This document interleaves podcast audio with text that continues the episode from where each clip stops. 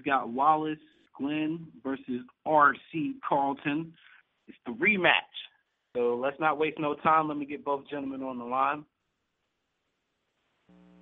Wallace, are you oh. there? Yes, right here. Can you hear me? Can you hear me good? Yeah, I hear you. All right, let me see.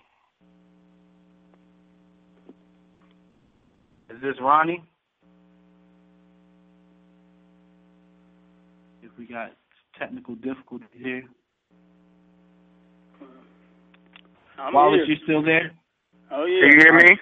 Yeah. I All hear right, you. yeah, all right. I got both gentlemen online. Uh, we're well aware of the rules, um, how this is going to go. I've already got two people uh, in waiting. So, um, Wallace, have you decided who's going to go first? Uh, I'll go first. Okay. All right, let's see who the first caller is. Caller of 540-259, you're on the air. What's your question? Hey, what's going on? This is Maurice. Maurice Acey. Hey, how you doing, Maurice- Maurice? Ain't a whole lot. How- How's everything going, fellas? There you go. I'm ready. All right. Ready to go. All right. So my question is, um, from 1999 until now, the NBA has been dominated basically by two teams: the Los Angeles Lakers and the San Antonio Spurs. Which coach has been the better coach during that time span, Phil Jackson or Gregg Popovich? All right, let's see. Wallace, you go first.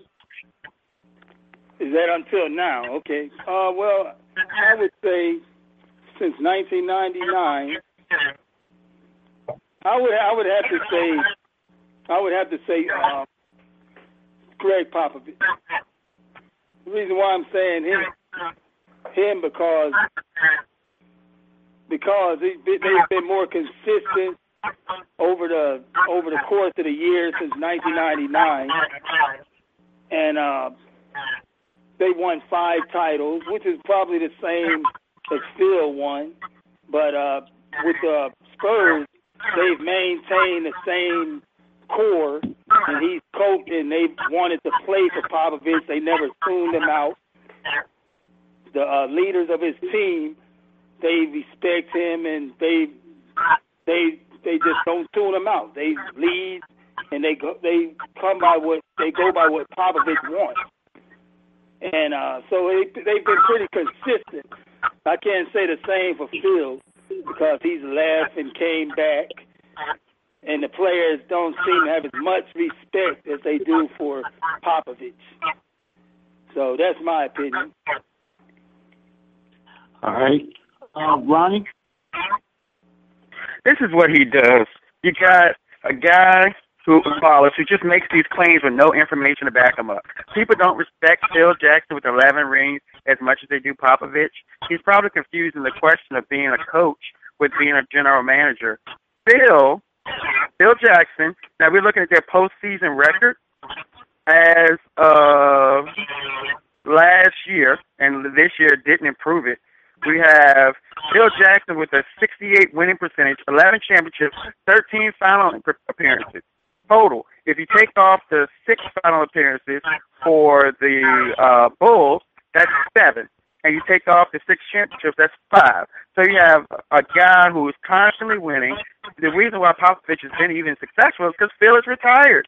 When he, he didn't have he didn't have those rings when Phil was there, he didn't have the same amount of rings. He got two after Phil retired.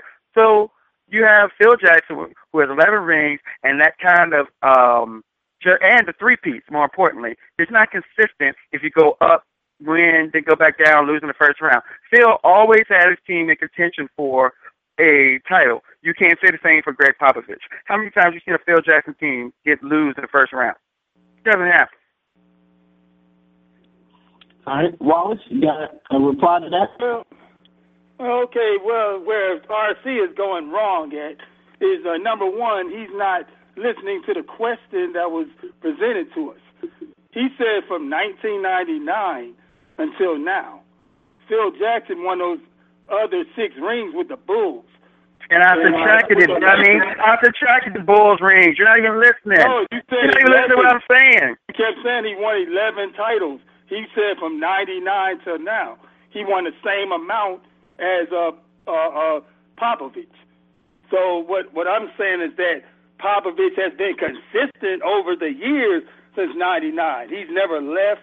The teams never went down like the Lakers have. Even though I'm a Lakers fan, I'm admitting it.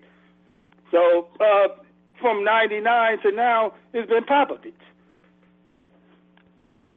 You got one minute, man. That's that's all you got to say. That's all I have to say. He said from 1999 till now, and he's he's right. won five rings, and they they haven't won back to back, but they've been consistent over the years. As far as they'll come back the following year and win, and they've never had a down year where they missed the playoffs with Popovich. Right. The Lakers have missed the playoffs. Ronnie, in this in this process. Do you hear this guy? He doesn't even know what he's talking about. Phil Jackson hasn't coached the Lakers in how many years? And when did Phil Jackson miss the playoffs with the Lakers? The Lakers have been missing the playoffs, and Phil, because Phil hasn't been coaching. He's claiming that the Lakers have been missing the playoffs. Phil's not the coach. Hasn't been in years. What he's saying is false. Phil started coaching before Gregg Popovich. He retired before Gregg Popovich. He came back and retired again. Like what he's saying is factually incorrect. I, I'm minus. I said 11 championships, 13 final appearances, minus the six. Add the total. I said minus the six Bulls won. There's still more appearances in them, and he's conflating the Lakers with Phil Jackson. The Lakers haven't been sorry with Phil Jackson. He retired after they got swept by Dallas. They were in the playoffs. They were always consistent with Phil Jackson as coach. You can't count Phil Jackson not coaching against Popovich coaching. Gregg Pop, uh, Phil Jackson left the Lakers. That we're talking about consistency. Popovich has been consistently in, uh, with the Spurs, and they've never missed the playoffs in this time period. And they've won five titles, and they still in contention. So Phil wasn't consistent when he was the coach. so you're punishing Phil for retiring? He the coached. He started coaching before him. The he started coaching ten years before him. They had he started turmoil. coaching before Pop. They had turmoil on the field. They uh, Shaq, Shaq left. Uh, uh, they uh, Shaq left. Uh, they missed the playoffs. Then they brought back Phil and uh, Kobe and them. And they went to the playoffs to the field. Yep. Every time they brought back yeah, Phil, they went back to the playoffs. All right, gentlemen, gentlemen, gentlemen, gentlemen. Yeah. The question was about who who's more consistent. I think you both have responded well to that. We're going to move on to the next question from the caller of eight five six five six two. Your question will be presented to Ronnie first. Go ahead. 856 562. All right, we'll come uh, back to that person. Let's see here. 703 350. You've been waiting a long time. Your question to Ronnie. Yeah, what's going on, Ronnie? It's Malone. Uh, what's up, Malone? So my question is, with today being such a point guard dominated game compared to you know the way that basketball used to be with with the big man dominating. What, in your opinion, is the greatest factor that's led to that? Uh, that's a good question. I think the greatest factor to that is is society. It's we're a more individualized culture. You have AAU and things like that, and you're you're crowning these kids from eighth grade, and they want to put the ball in the bucket. It's not the same culture of pass first, and the coaches in AAU can't coach the same way they could coach another uh, kid that you normally could in high school because these kids can leave and go somewhere else.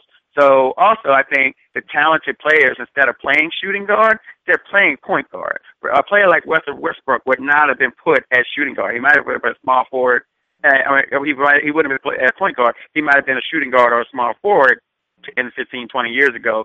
But instead, they've chosen to put him at point guard. And so you're getting great athletes playing point guard, whereas the great athletes weren't at point guard, and people are taking advantage of those things.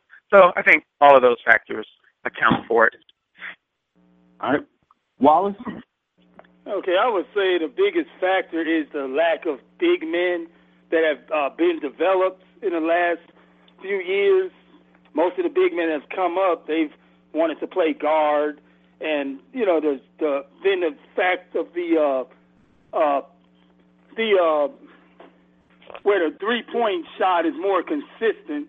The three point shot is more wanted. It, it counts more points, and uh, more more the they just want the three point shot to come in and take over. The three point shot has took over, so it puts the big men out to the perimeter, and the guards are more the bigger factor. Ronnie? He didn't even answer the question. Is anybody listening to this? The three point shot counts more. God, what a great breakdown. Three point shot counts more. Three point shot counts more. Three counts more than two. You're brilliant. You're brilliant. Three counts more than two. Isn't this my time? Isn't this my time? Isn't this my time, moderator? I'm responding. I'm rebutting. He has been muted. He has been uh, muted. Thank you. Three, three is more than two. What a brilliant guy. He didn't answer the question. He talked about the decline of the big man. he talked about a three-point shot. For, the point guards aren't the main one outside of like Curry. Uh, Aren't the main ones shooting the threes that you're seeing them jacking up the threes compared to the other positions. Now he did not address why point guards were taking over the game and being so dominant. He addressed why the big man laughs, but why isn't it a power forward? Why isn't it a shooting guard? Why isn't it a small forward? But he, he did not answer the question. You heard him stumbling. You heard him stammering because he had, had no idea what the hell he was talking about, and he tried to coast through it. Three is more than two. It's worth more. Good point, Wallace. Wallace? They used to. So they more so the league is more towards the perimeter because of this.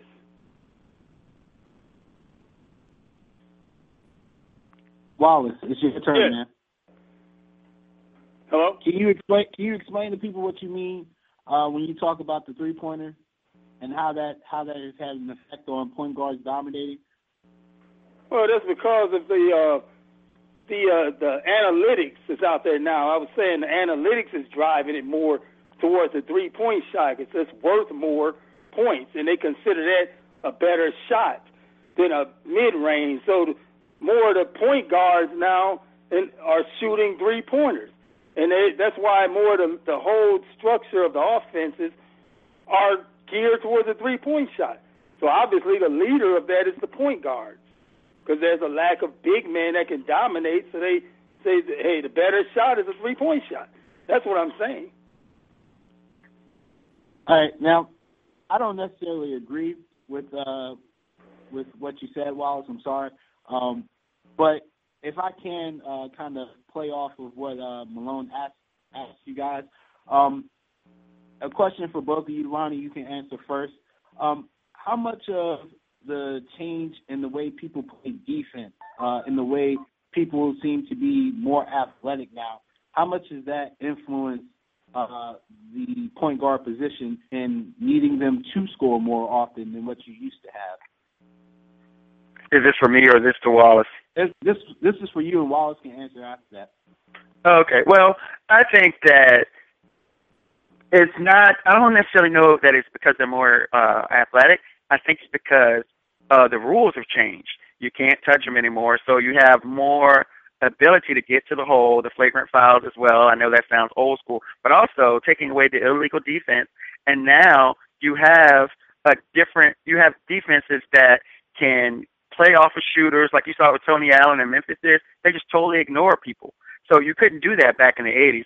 So the point guards, I think, to some degree, take it upon themselves to do the scoring when the team is deficient of other players on the court, because they might be a specialist or something like that, or the point guard is taking it upon themselves to drive and kick.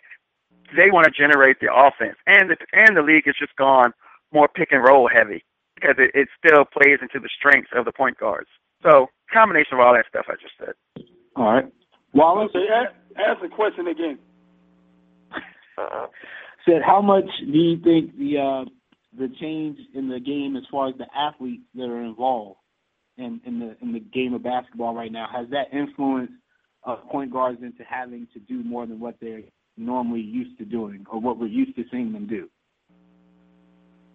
Well, yeah, it's because of the uh, athletic ability. Everybody's more faster now. They jump higher. Uh, they're quicker than it used to be. So it's more open. The, the offenses, the, the league is more wide open. Offenses are wide open, so they have to get out and they and run and run. And like you said, the pick and roll, and uh, So it's more or less the athleticism of the guards, the Westbrooks, the uh, uh, uh, uh, Damian Lillards. Uh, all these guards have at more athletic ability, so that's that's why they more getting out and running. All right, uh, we're gonna take another call. 804-304, you are on. How's it going? It's Corey. Um, I'm glad you didn't my whole number, but um, do have a question, um, just kind of more about today's NBA um, in the last 10 years or so, um, or you can even take it back to the post-Jordan era. Um, what would you say is the most important um, aspect of a team? Is it an elite defense, or would you rather have an elite offense for your ball club? All right, Wallace. Okay, well, with today's offense is the way it's geared up, pick roll, the analytics that stress the three the three point shot is more is more of the offense now. Is if you have an offense that can be stopped, that outperforms a defense. You can have a good defense, but whoever has the best offense, the best shooters, the best players, that was evidenced in the uh, finals. You had Cleveland going against Golden State. Golden State had the better shooters, the more three point shooters, and when they lost Kyrie Irving and they lost Kevin Love earlier, you can see it's because of the lack of offense is why they lost. They played defense. Cleveland played tough defense with uh, with uh, uh, the power forward that was in place of uh, Kevin Love. Uh, so they played. Whose name you don't know? Which I know his name. I'm just thinking of it right now. What's his name?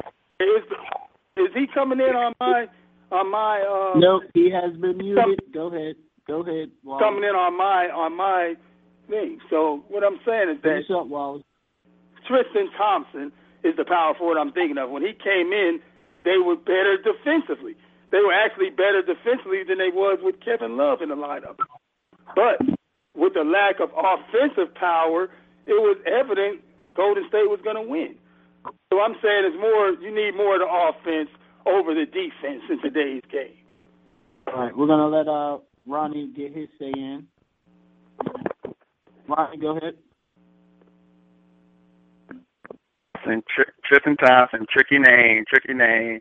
Now, if you look at uh, over the last few years, you will see that no team in the last 20 years, one team possibly, I have to look at it to double check, but basically one to zero teams have been in, have not been in the top 10 defensive rankings and won an NBA championship. It looks, things like Wallace is saying, it may look, but it's not true. Like, for example, the Heat were sixth in offensive efficiency. The Dallas Mavericks, when they won, they were eighth, but the Heat were fourth in defensive ranking. The Mavericks were seventh. The Miami Heat, when they won and two, when they got there, they were number five in defensive efficiency. So you're gonna find that constantly the Celtics, when they when they were there in 2009, 13th in offense, fifth in defense. The Boston Celtics again, 2007, 2008, 12th in offense, number one in defense. Defense still wins championships, and it's stated by the stats. You could be an okay offensive team, but you have to play defense to win in the playoffs. That's when everybody cranks it up, and the stats are on my side. Wallace, you have a rebuttal? Okay, what he's saying is that the guy was he was asked the guy uh, uh, was asking about what's better today. We're not going back way in the past. We're going back what's what's important today. With the offensive efficiency is what's uh, uh, wanted and what's needed in today's game. It's the offense that's more important because and it shows by the play, the teams that have won. They're the better offensive players. Better, they say it's better offense, uh, offense and better defense. So it's more today. It's more the offense that wins. With LeBron James, Dwyane Wade, Chris Bosh, that was in Miami. They're the better offensive players. And then with the Spurs, they beat the Heat the next year with Tim Duncan in the game. Tony Parker, Kawhi Leonard, these guys can score. They also they didn't play as defense like they used to. The Spurs used to play, but it's the better offensive players. The system they outshot Miami in the wins. Every team that have won the last few years have outshot the other team. Ronnie? He did not ask today's game only. He said over the last 10 years or so. And that's why I read. No, no, you said today's game. You said he's not talking about the past, today's game. And then I read from the last 10 years. But, but you you corrected me and said he's not talking about the past. Well, last 10 years is the past. And I read off the last 10 years that most of the time the team that's won the championship has been a higher rated defensive team than offensive team. The Golden State Warriors was the highest ranked defensive team all year long and in the playoffs. Can I come in now, or do I have to wait till he finishes? I think he's done. He's, he's got a pretty strong. Come on in, Wallace. Okay, the last, the last teams, that, the last teams that won the finals, they the last five at least had the better offensive ratings, the better percentage, shooting percentages, as the Spurs uh, did to the uh, Miami Heat last year. They set a record for offensive efficiency. Then this year, the Spurs, the the Golden State Warriors did the same thing. So now the league is just going more towards offense, and the defense is not as needed as it was in the past. That's all I'm saying. And anybody know that basketball would know that. Okay. All right. Uh, we're gonna. We're gonna laugh all you want to, but Steph Curry is a test to that. All right, Wallace. Wallace, don't make mm-hmm. me. Let's get another call in. Oh man. Eight five six five six two. You're on. Yo. Yo, ask your question. Uh, what do you think about retread coaches in the NBA? Should we nip that in the bud and go all fresh faces, or keep trying retread? This Who is this? Who is this? Big John. Who? Big John, Washington. Oh, okay, okay. What, what was the question yeah, somebody want to give his name like a gangster or something, man. It's good. What was, what was the question again? Whose question is this? The the question is, what do you no, got? whose question? I'm asking Alan. I heard the question. It's your question, Ron. Well, okay, all right. Um, thank you. It all depends because a lot of these coaches are getting fired, like Lionel Hollins or even Mark Jackson, who I sort of agree with that firing. But a lot of these guys are getting fired, and they're having very successful tenures at their team. So that's somebody that, or even the Kings coach, Malone, who was fired when they were just getting back on track, and then uh, Cousins got hurt. A lot of these guys have something going, and then they get fired. Or George Karl, who's coach of the year, and gets fired. But so if you get fired and you had like a 60 winning percentage, then okay, I can see that. But a lot of these guys are retreads, and you'd like to see some new blood get in. I like what Brad Stevens has done in Boston. He's breathed some life. Obviously, they haven't put the greatest team on the court, but he's done a good job coaching them. And I think that when you give new people opportunity, like Budenholzer from uh, San Antonio that went to Atlanta, I think you get good results. So I think obviously you want to give some of these guys a shot that may have been fired unfairly or for political reasons. But in general, I want to see new blood because we see what people like George Karl have to offer. All right. Wallace? Well, I kind of feel the same way, except that uh, there's a couple of people like uh, Gregg Popovich that deserve to stay in, you know, long-term coach. But the retreads like George Karl and uh, some of these guys like Alvin Gentry, uh, just retreads. They need to give the young guys or guys from college, they need to give them a chance because uh, the college systems are more tailored to the pro game now with the three-point shot. That's more of a pro type game. So I would say give more of the younger college coaches a chance. Give some of the uh, assistant coaches in the NBA a chance.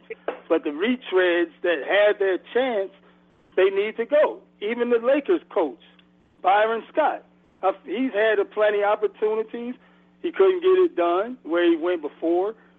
So you need to give the college coaches and the NBA assistants, the younger ones, a chance. Let's see what they can do. Hey, Big John, uh, it seems that they tend to agree a little bit on this particular subject. Do you have a follow up? Whose dog is that? Whose dog out there? Uh, don't worry about Do the you have dog. a follow up question? Don't worry about the dog. The dog answered better questions. He answered the questions better than you. That's a good one. That's a good one. It was not good, true. John. And the follow up question is, Okay. Wi- if they got rid of retreads, would these young cats listen to college coaches if they came into the league? The way the league is set up, where it's, it's all money based, nobody has to listen to these young guys. So, where's the the, the happy medium with younger guys coaching these guys that's making millions of dollars? It's got to be Wallace, right? I started first last time. Yeah, Wallace. Yeah, well, it's, the older coaches, get, they just not listening to them. It's, they run more of a old-fashioned 1980s, 1990s offenses. The young guys want to get out and run shoot threes, and so they just tuning the older retreads out. That's why they're getting fired so quickly. The uh, hard-nosed coaches, uh, the stress defense, and the older ones, they're they're getting fired quicker. They the younger guys are the ones to go with, the players coaches.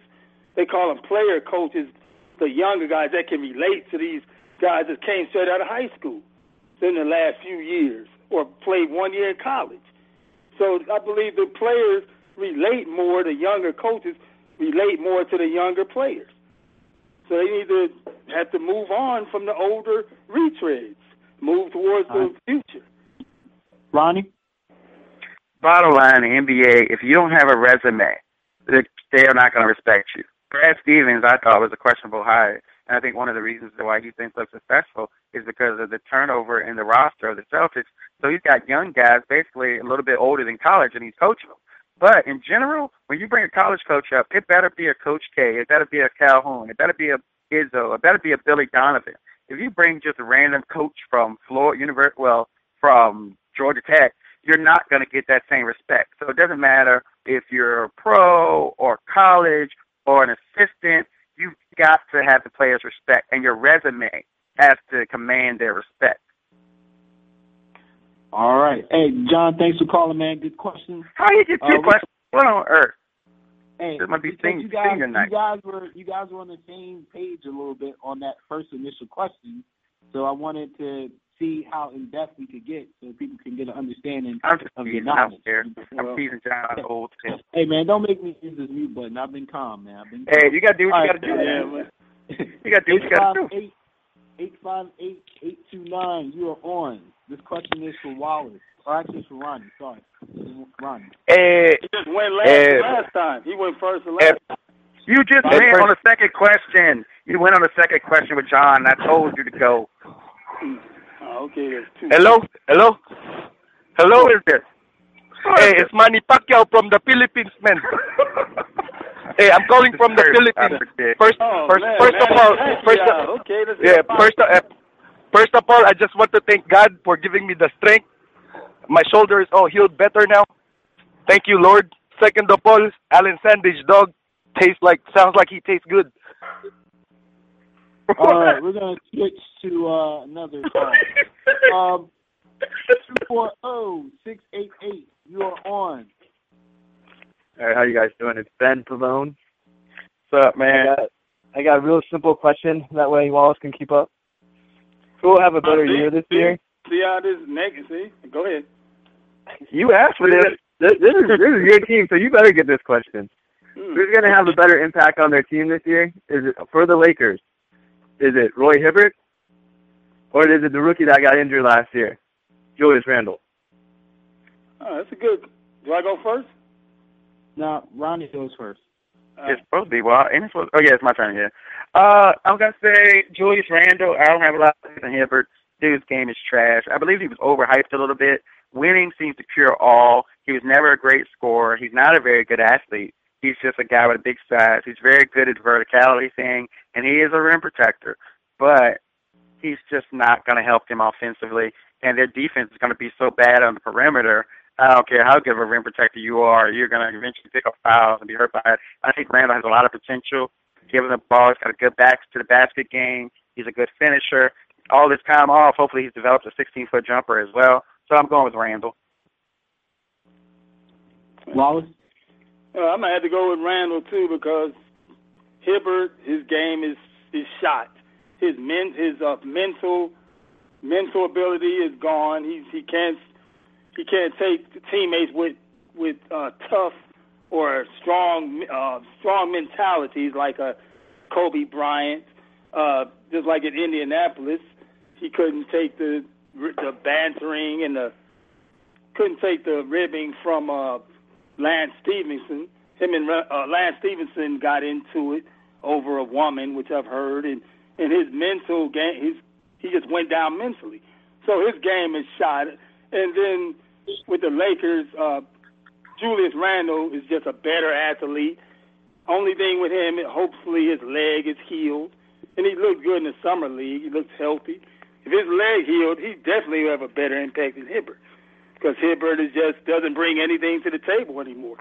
Even his verticality game, which RC just stated on, is not any good anymore because the refs don't give him the benefit of the doubt anymore like they used to. So he's he's just useless. They can't go to him; it'll slow their offense down because he takes ten sec, ten or fifteen seconds with each shot. So the answer is Julius Randle in a landslide. All right, Ben, you got a follow up question? Uh, yeah. So with the big free agency and uh, trades this year, who do you think will have a better impact for their team? You think it'll be Rajon Rondo for the Kings, knowing their roster, or do you think it'll be Ty Lawson for the Rockets, knowing their roster? Just go to Wallace, right? Okay, Wallace? easily, easily it'll be Ty Lawson. Ty Lawson. He, he's just a at this point in time, he's a much better player than uh, Rajon Rondo. Much better player. Rondo doesn't shoot well from the three point range. Uh, uh, uh, Lawson can shoot fairly well from three point range, and he's he's quicker right now. He's just a better ball player. Rondo's attitude isn't up to par. He doesn't want to listen to coaches. I really don't understand how he went to Sacramento to play with George, play under George Karl, because with his attitude, he already doesn't listen, and George Karl is known to clash with players who don't listen. So that right there is going to eliminate that. Ty Lawson is going to give Houston the point guard that they really need, really need. So that's my opinion. Ronnie? It's Lawson. Uh, we'll see how big of a factor he actually is. He's got some issues with the DUIs, but it's, it, if nothing else, I've always been a fan of his game. But if nothing else, it's his by default. At this point, Rondo is a cancer. He's been on two teams in two seasons last year, and he was a mess. The team voted that he not get his playoff share, and most of all, he's going to hurt Cousins' post-up game because Rondo likes to dominate the ball and dribble around and around and around until he gets an assist, and that's not what Cousins needs around him. It's not like they're going to run a pick and roll together and get something out of that. So you got a style class there that doesn't really work. And also, Rondo can't just can't not just shoot from three point. He can't shoot anywhere, be it two point, three point, free throw line. His skills are limited. He's never been the same since he came back from the ACL. Sorry, Jade. All right, hey man, thanks for calling in. We're gonna go back to uh, Manny Pacquiao, see if he's got himself together. I thought Manny was going to ask a question. Yeah, we Yeah, need thought the Manny boxing was quick. Manny, Manny's talking about anything but basketball. Manny, It was a good. It was a good. deci- Manny's a ball player, and it was a, it was a good accent. I like Yeah, Well, not a real man, he one. can't play play no ball though. eight No, five not six real. five. Go ahead. Is he there? Eight five six five six two. All right, guess he's not there. Hmm. Dang, they must got a bad connection in the Philippines, man. Must be a monsoon or something. Uh, let's see here. Seven zero three three five zero. You have another question? Uh, give me like two minutes. I I, I wasn't I wasn't expecting to answer ask another question here. All right, I'll come back to you. what is this clown? What is going on? Five four zero two five nine. Do you have a question? James Harden, the real MVP. But um, anyway, um, who is the best low post player in the NBA right now? All right, Ronnie, you're first. Wow, that's a good question. Uh, I'm partial to Paul Gasol. He's still dangerous on the block, but it's not him.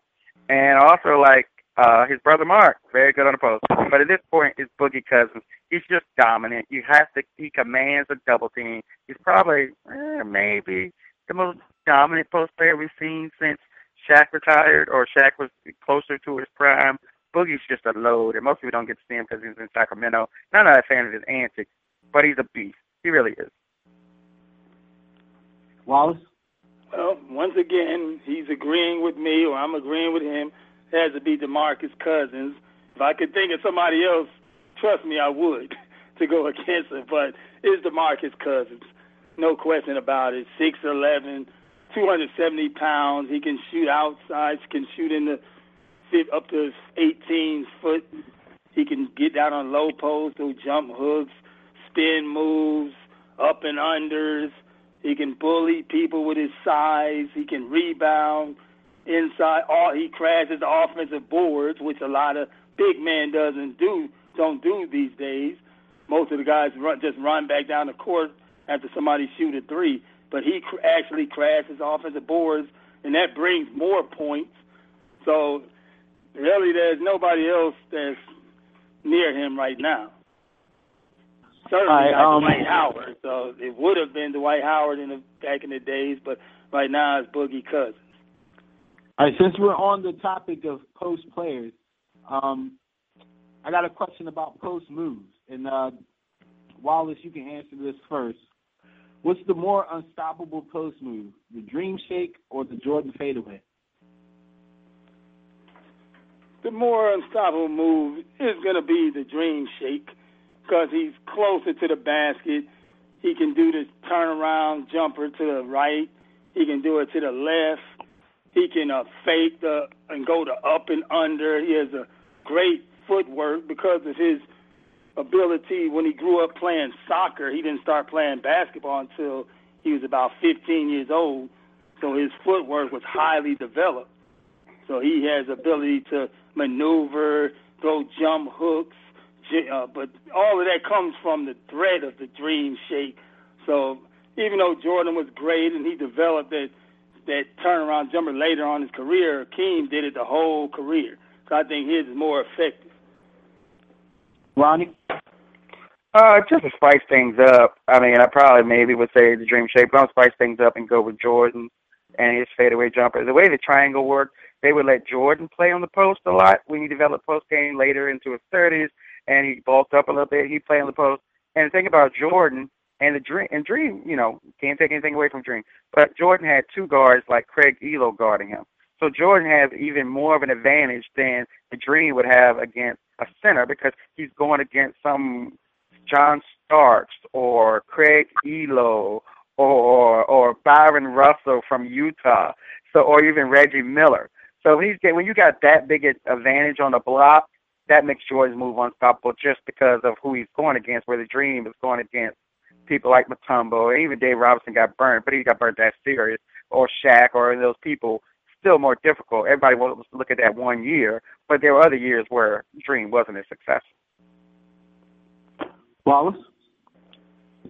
Now, I believe, like I said before, I believe it's the dream shake 'cause he's bigger. He's had advantage, the same advantage Jordan had over the guards he was talking about. Keem had the, the quick quickness advantage over the other centers. He was quicker, better athlete. His quickness was almost that of a shooting guard. So he was just quicker. That's the advantage he had over the other centers, and more athletic. So to, I would have to go to the center. If I'm gonna go inside and want a short inside points, I'm gonna have to go with the dream shake over a guard posting up. Ronnie? It's just inherently harder, no matter even if it's the dream. It's inherently harder to shoot over Dikembe Mutombo than it is John Starks. I don't care what your height is. I mean, you talk about right, Reggie Miller, John Starks. It's just stick work. What? Can I jump in? Go ahead. I'm just saying you go ahead. made them flat footed. People like Manute Bol, who he went up against, Manute Jordan, come on, stop. uh, uh, the That was the main competition. You A name great these defender. A great defender. These guys, you naming people with height and size. Well, he used If it was so quickness unstoppable, if it was so all- unstoppable, how come they didn't win until Jordan retired? if it was so Well, uh, uh, let me let me let me uh, uh, uh, correct you on that one. They did win while Jordan was there. If you don't remember, I didn't say they didn't. I just said they didn't win. They did not win initially. Initially, they did not win. They did not win until he retired. First, while Jordan was he retired. This- He came back the first year. The first year, they did not start Oh, winning until he retired. He, I, No, I never said that. I never said they never won won. until Jordan retired. I said they did not start winning until Jordan retired. He came back for half the season. Yes, I'm well aware of that. For the first season, they did not win a championship until he retired. That's a factual statement. They did not win a championship until he retired.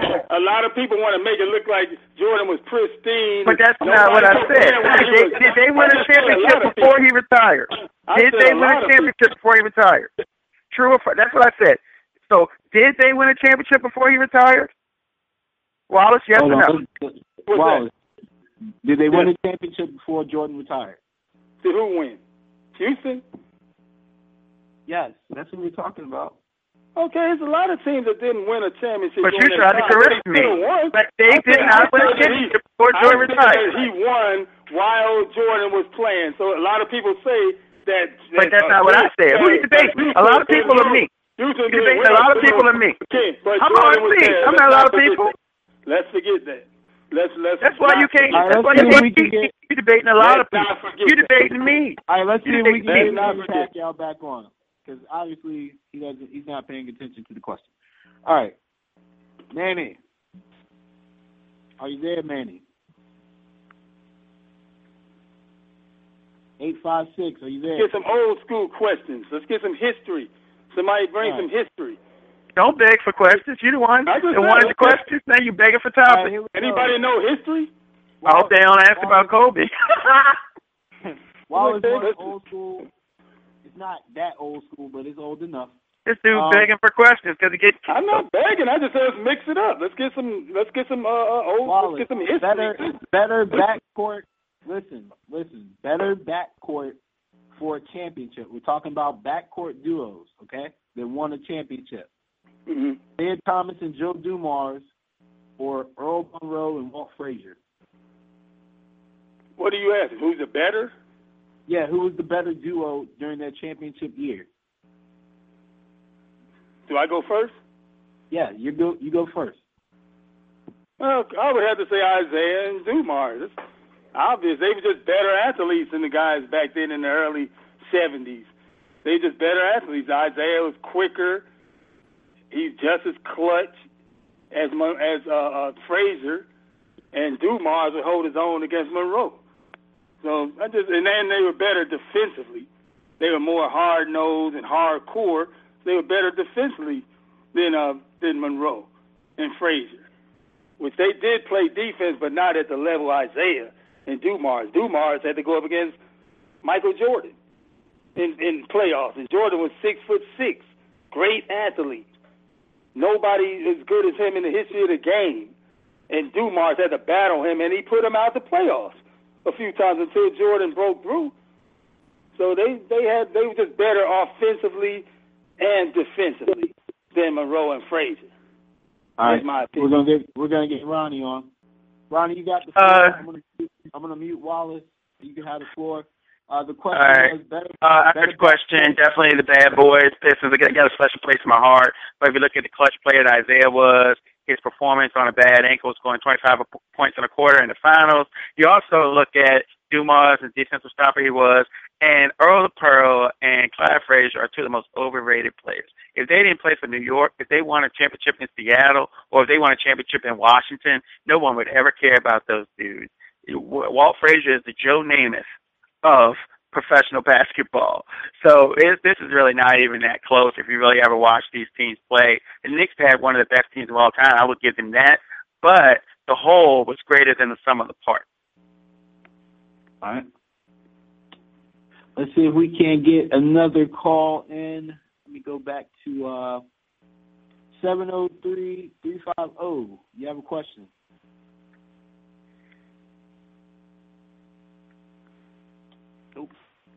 people are on, but they're not asking questions. Hmm. Five four zero two five nine. 540 259, do you have a question? Yes, sir. It's Maurice again. Um, which center was more dominant, Jabbar or Wilt?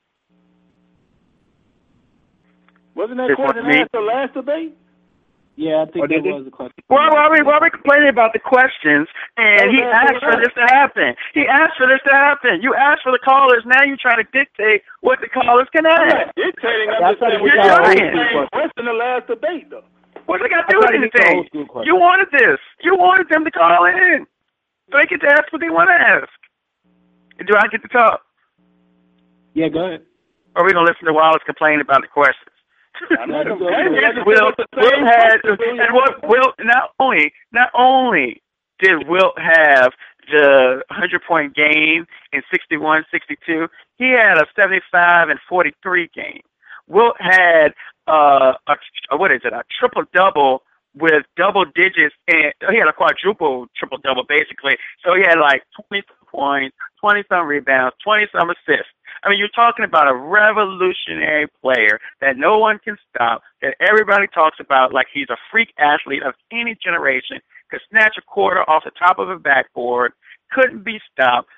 The exaggerations about uh him playing against smaller players isn't true because all these players either have a seven footer or a six. All these teams had a seven footer or a six ten guy. There were only eight teams in the league, so it wasn't watered down. So it's Will lot. All right. Wallace? I'm gonna have to go the same one. I'm going with Wilt Chamberlain as far as the question.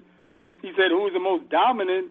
I'm at, uh, I'm to say Wilt Chamberlain. He was Shaq before Shaq when it comes to dominance. I would have to say that he dominated his era more than Kareem dominated in his era.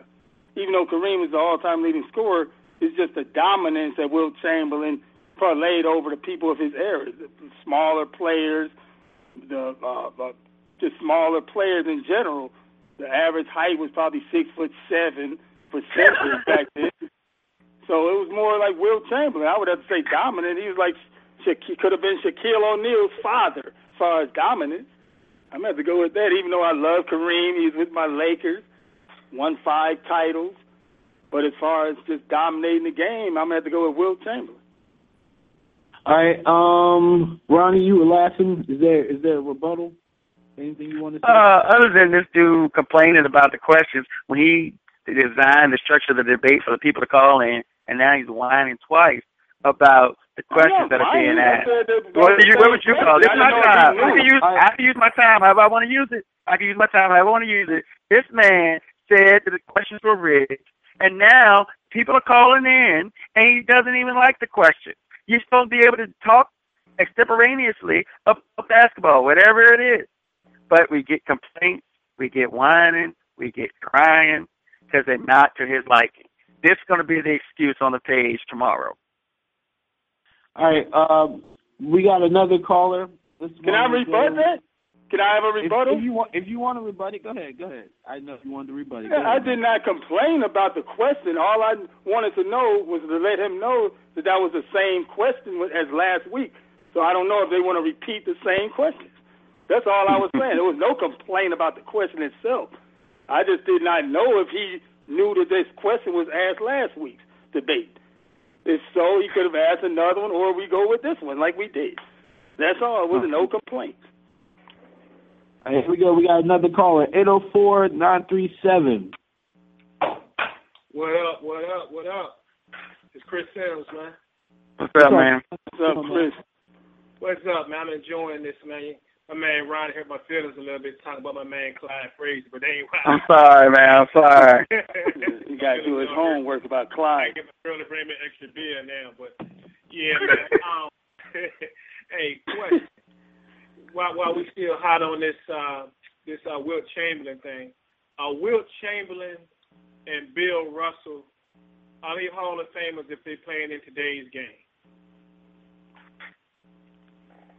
Should be Wallace, All right. right? Wallace, you're first. Um, definitely, definitely yes. Because, like I said a few minutes ago, if Will Cham- Wilt Chamberlain could have been Shaquille O'Neal's father as far as the games that they played, and at his height, seven foot one. Some people said he is seven two, two hundred seventy five pounds, a great athlete. Played went won the went into the could have been in the Olympics if he would have tried for it. He's a high hurdler.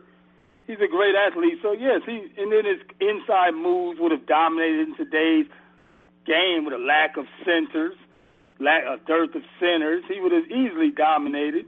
So I don't see no reason why he shouldn't. And then Bill Russell, his game translates to today's game too. Even though he didn't score that many points, he was a rim, uh, the ultimate rim protector. He blocked numerous shots a game. He intimidated the whole team, and he rebounded. So that's the two things that people look for in today's game. Even though he can't score or shoot threes or shoot, he's a rebounder and a rim protector, the ultimate. So yes, yes, they both would definitely be in the Hall of Fame. All right, Ronnie.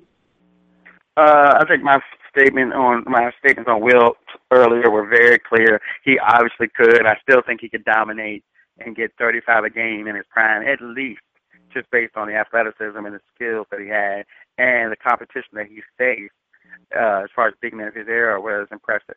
Now Russell's a trickier thing. I think if Russell had gone to the right team right now, like if he went to the Spurs, he could be Duncan. You could figure he could figure it out in a different kind of game. Also, the game was faster paced back then, so Russell ended up putting up more shots than you would have normally because in the '60s that was the fastest pace of basketball ever. Russell has the athleticism. I've shown clips of him gliding from the foul line and, and gliding over a guy's head that was near the rim and finishing the shot.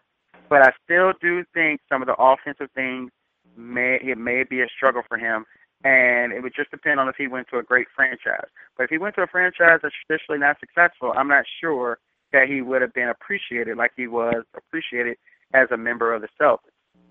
So it just depends on the fit. And with with Chamberlain, I think he would have been Hall of Fame no matter what. But with Bill Russell, and some seasons he only shot under 40 percent, and and even back then with the extra shots, I mean, you still need to do a little better on offense. So, and the NBA is so the Hall of Fame is so easy to get in, so maybe, but I think it definitely would depend on what franchise drafted it. Uh, well, no, I I disagree with him. Bill Russell would have got in regardless. He won at every level that he played in. He won ch- uh, championships in high school. He won two championships at San Francisco, University of San Francisco. He won at least 11 with the Celtics. Then won as a coach player coach. He's just a winner. He would have made the team that he got on a winner. No matter what team, he would have made them a winner. He was a great athlete, impeccable timing with his blocks.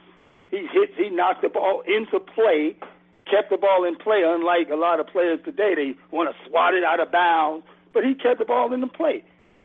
he would have made any team he's on a winner. All he needs a couple of shooters around him. So yes, he would have been in automatically. Him and Wilt. So do I get to rebut since he rebutted my rebuttal last time? Go ahead. Well, first of all, I, I'm I'm really impressed that he had impeccable timing. I've never known anybody to have impeccable timing. But also, uh, what you uh, un- that's not what you said. Yeah, but that's not what you said. Impeccable. You say things and then you correct them later. But you know, in the debate, it counts what you say the first time. It counts. It's my rebuttal time. My rebuttal time. It's my rebuttal time, right?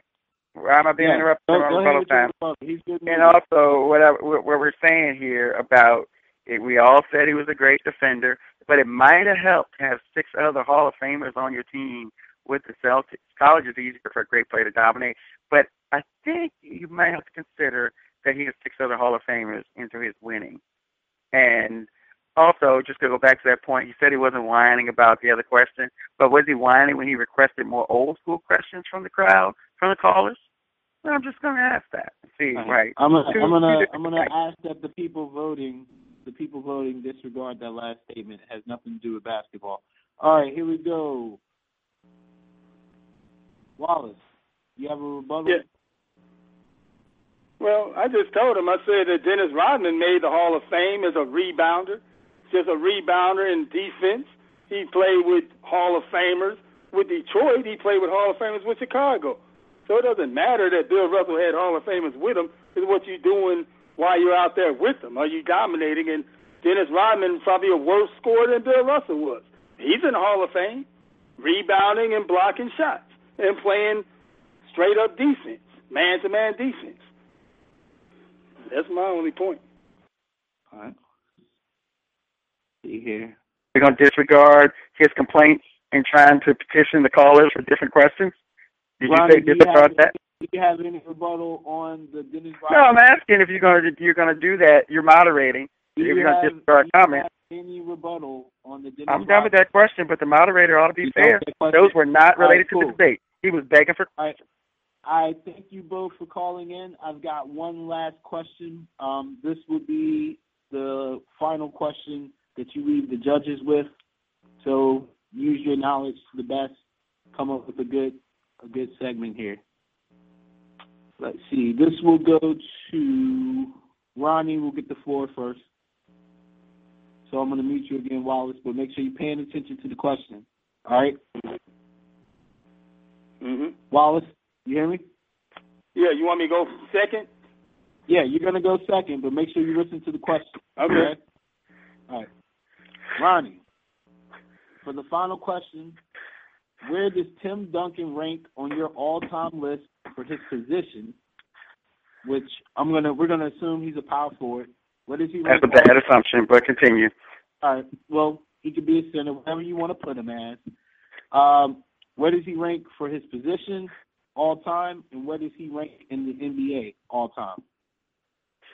Uh, I'm gonna answer my question. I'm still gonna get my point in. It doesn't matter. I'm free to say what I want to debate. This is a debate, so whatever we it. say is allowed in the debate.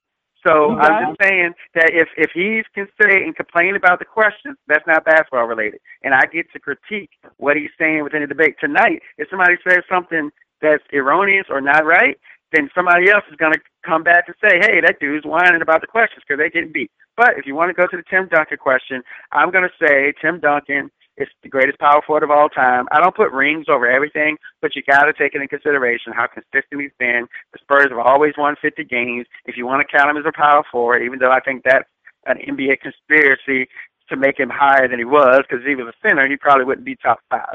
But as a power forward, he's number one all time, even over Karl Malone, who I prefer. But you got to win. So, and you win five times to a guy that didn't win any. And I don't care if Jordan's around because Jordan did leave for a year and a half, and Karl and Karl Malone couldn't still get it done. And so you got to go with Duncan, despite the center power forward controversy. You got to go with Duncan. All right. Where does he rank uh, on your NBA all-time list? Uh, I have him somewhere 15 to 20. Somewhere 15 to 20. Definitely had the fundamental skills and just a great player, very cerebral. But uh, he's never been the kind of scorer that you got the guys in the top 10 outside of Bill Russell. You, you, he's not the scorer that those guys have ever been. And I think you need to carry more of that burden throughout your career to be a top 10 guy. If he wins uh, a sixth ring, will you uh, will, will he move up into the top ten on your list? Uh, tough, tough, tough list. He'd probably move to 12 or 11 and just be on the cusp of it. I'd give it serious consideration. Probably would put him ahead of Kobe, who's near my bottom 10. So he might scratch number 10, 11, or 12, and I'd drop Kobe down if, if Duncan were to get another championship. And he continues to perform like he did last year, which is pretty great for a 39-year-old, 40-year-old guy. All right. Um, I'm going to put you on hold because you're going to come back uh, and get your final statement um, on the debate and to the judges. Okay.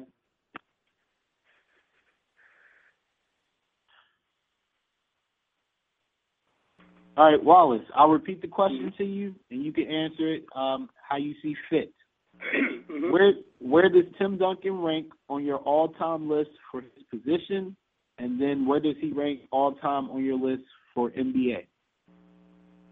Well, I would have to say his position is, which is where he played mostly in his career, was like you said, power forward. And I would I would have to agree he's ranked number one because of his leadership, his championships, just the sheer consistency. He uh, to me he's number one. He edged out, in my opinion, probably Kevin McHale at power forward. So yes, he's ranked about number one. But in the uh, all-time position, I would have to put I would put him in the top ten. I would say about number nine all time because of his, like I said, his consistency. He brought winning, consistent winning to that franchise. David Robinson played great in his career, but he was dominated in the finals, in the playoffs, mostly by Akeem Olajuwon. and some.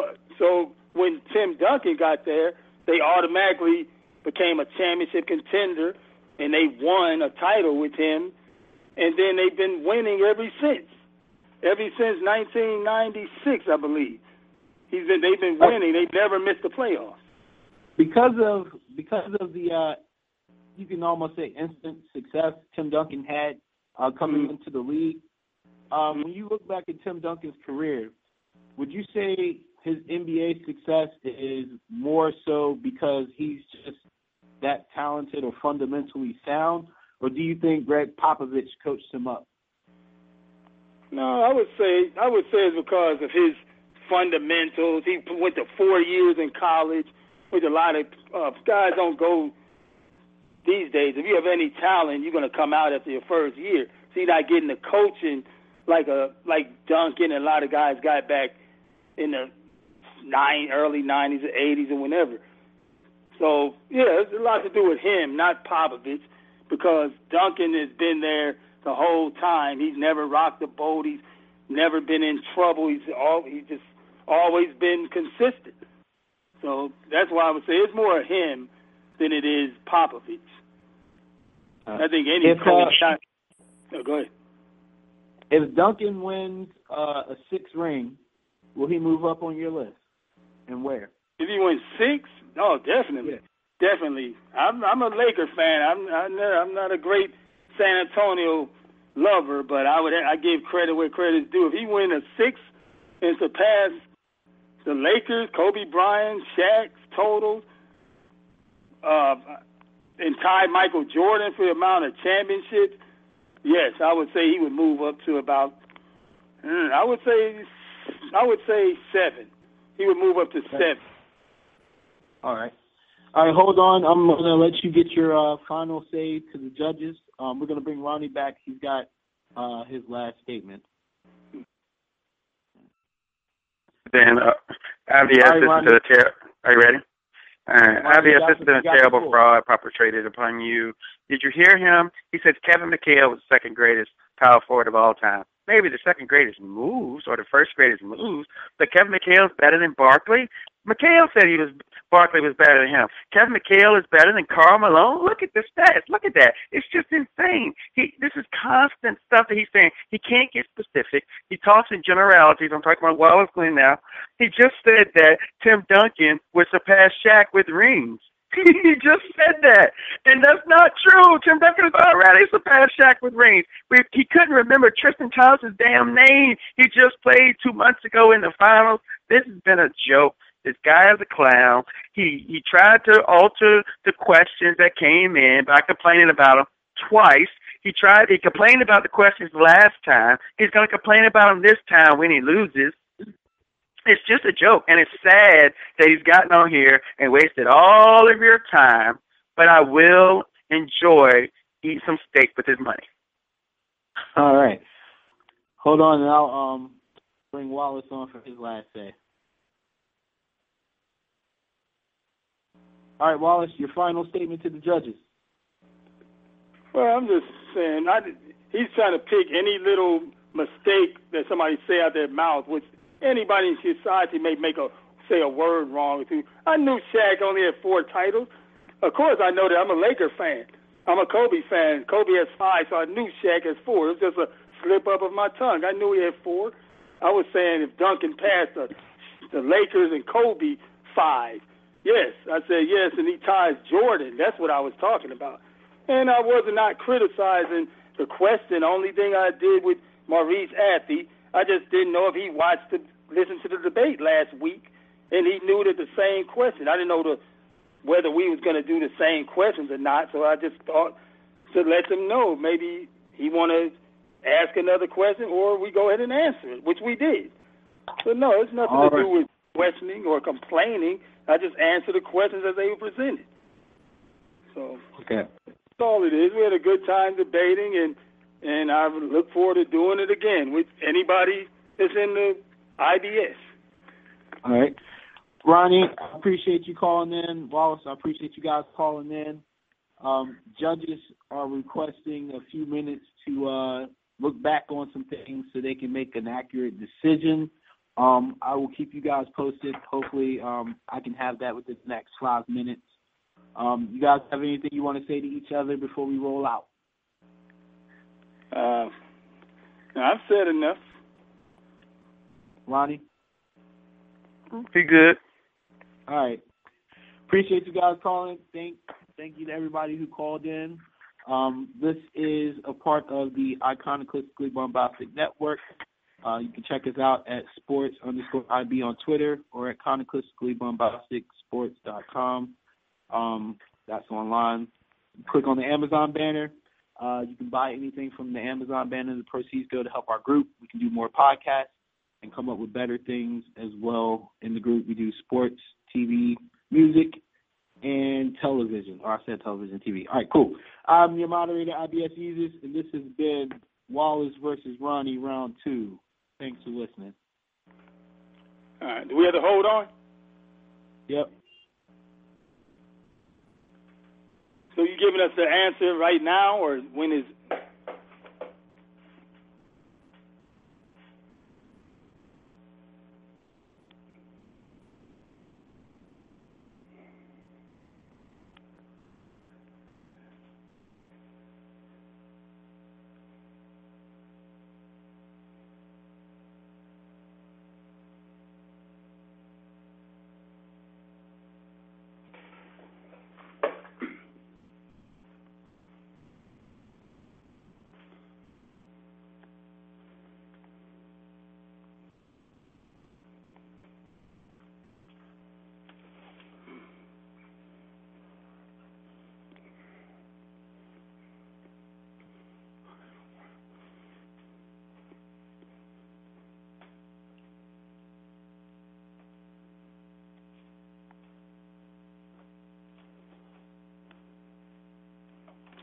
Do you want this? Oh, he's asleep. Did you want this open?